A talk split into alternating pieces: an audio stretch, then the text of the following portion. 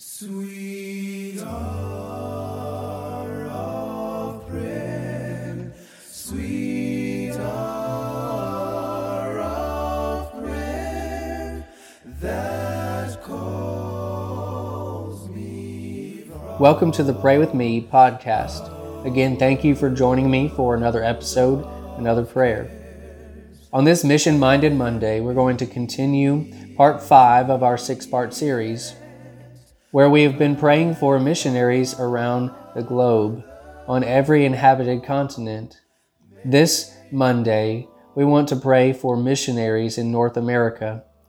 Because in Mark chapter 16, verse number 15, Jesus tells his disciples to go into all the world and preach the gospel to every creature.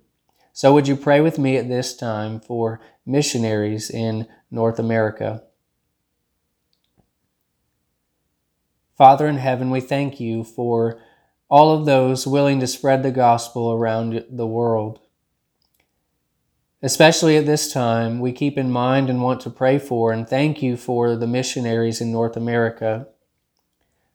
Father, we desire that they would have the courage, conviction, and consistency needed to be the lights that they need to be in the communities that they are in. Father, we desire that the hearts of those who hear the gospel would be soft and ready to accept your words. That those in North America that hear would go to you no matter the cost. Father, we desire that these missionaries would have the support that they need and that we would be willing to help them in whatever ways that we can, whether that is financially or physically going and physically helping them with door knocking campaigns or in gospel meetings. Father, we desire that missionaries in North America would have more opportunities to love and to convert souls to you.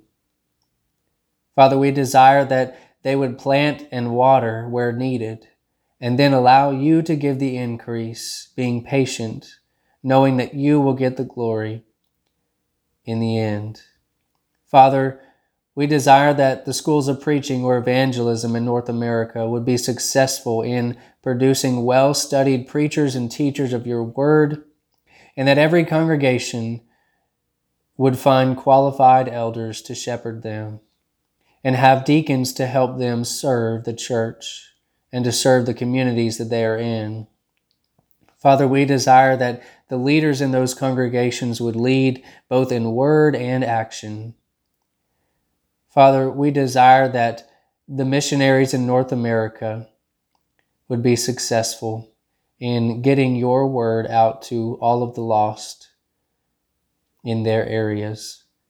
Father, we desire that they would be people of prayer and that we would pray more for them as well. We pray all these things in Jesus' name and by his authority. Amen.